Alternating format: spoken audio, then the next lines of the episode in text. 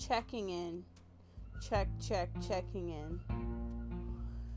This is a checkpoint podcast to see where your head's at. Want to make sure you all are making right decisions for your mind, your body, and your soul. Um, I know recently with the full moon and then some other changes in the energies. And I also think, just at least in the Western world, we have Q4, so work gets kind of crazy.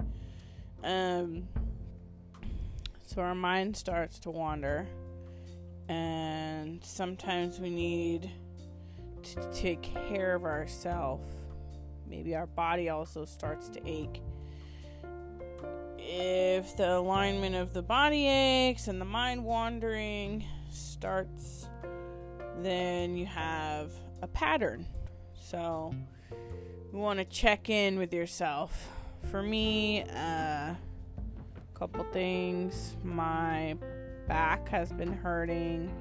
Um, yeah, I've been exercising, but I've also um come to find out that maybe my back and some of the problems that are showing up um, has a lot to do with where I'm struggling in my mental state.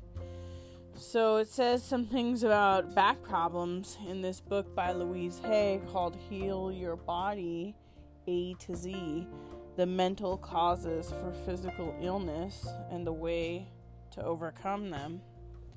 So you first just want to like check in with your body and you know say okay, where's my body aching?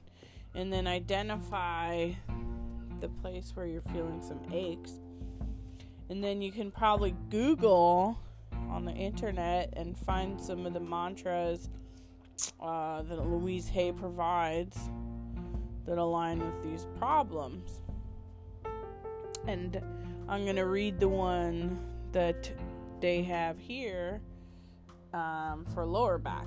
It says that the probable cause of this problem is fear of money, lack of financial support. So if your lower back is causing you some pain, um, maybe you need to have a new thought pattern and start thinking differently. So check in with yourself. Say, okay, my back's hurting, and maybe there's this, you know, fear I'm having around money or financial support, and and now I want to form a new thought pattern.